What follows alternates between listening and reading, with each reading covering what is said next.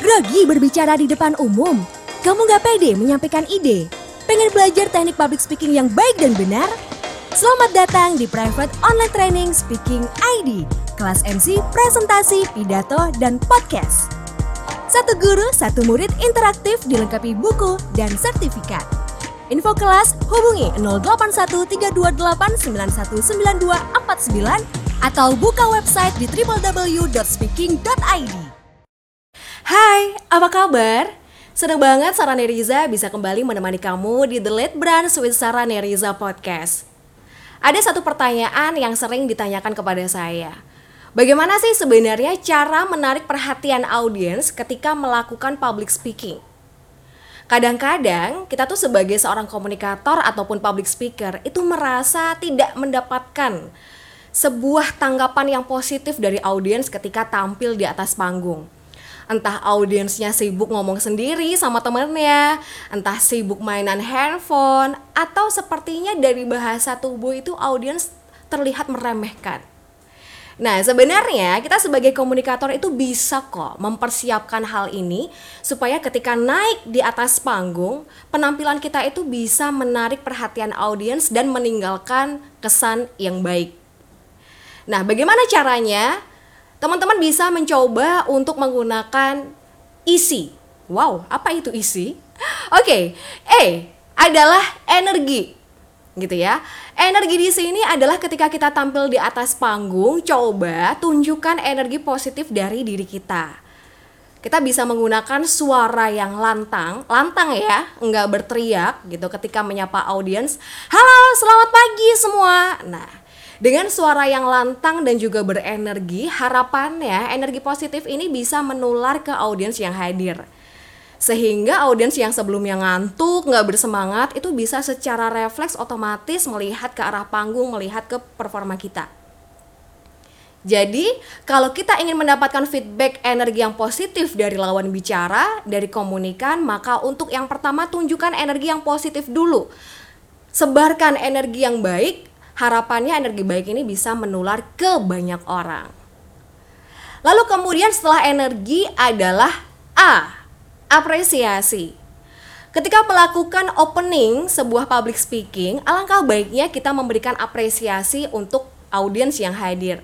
Terima kasih untuk teman-teman semuanya yang sudah hadir. Saya lihat wajahnya semua bersemangat, ganteng-ganteng, cantik-cantik. Mungkin datang dari luar kota, tapi mau menyempatkan waktunya hadir di sini. Saya sangat berterima kasih dan sangat bangga dengan teman-teman semua.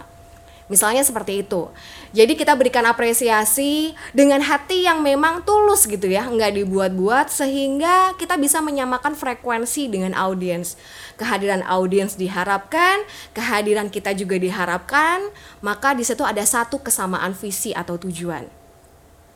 Energi apresiasi S-nya adalah senyum. Kalau mungkin teman-teman datang ke SPBU gitu ya, di situ ada sebuah slogan, selu eh, senyum lagi, senyum, salam, sapa. Nah, karena memang ternyata kekuatan senyuman ini begitu luar biasa. Maka kalau teman-teman melatih olah vokal dalam public speaking, kita akan menemukan sebuah teknik yang disebut dengan smiling voice. Bagaimana ekspresi tersenyum ini bisa tertransfer ke suara yang kita keluarkan. Halo semuanya, apa kabar? Halo semuanya, apa kabar? Beda kan maknanya? Itu mengapa walaupun mungkin sebelum berangkat ke lokasi acara kita mendapatkan hal-hal yang kurang beruntung, lagi berantem misalnya sama pacar, lagi banyak pikiran. Tapi begitu kita udah ada di atas panggung, ya udah lepasin semua dan show must go on. Kita keluarkan energi positif dan senyuman yang tertampil di wajah kita. Karena yang namanya facial expression itu ditangkap oleh audiens pertama kali, bahkan dalam tiga detik pertama. Senyum, jangan sampai terlewat. Nah, yang terakhir adalah interaksi atau interaction penting banget teman-teman untuk nggak mendominasi proses komunikasi yang terjalin. Jadi sering kali kita itu sebagai seorang public speaker pengennya selalu didengar. Pengennya selalu ngomong. Tetapi tidak memberikan kesempatan lawan bicara untuk memberikan tanggapan dari apa yang kita sampaikan. Kalau teman-teman ingin mendapatkan kesan yang baik dan juga menarik perhatian audiens, coba dong lakukan interaksi di awal ketika kita membuka sebuah public speaking. Apa kabar semuanya? Baik? Ada yang dari Jakarta? Ada yang dari Bandung? Misalnya seperti itu.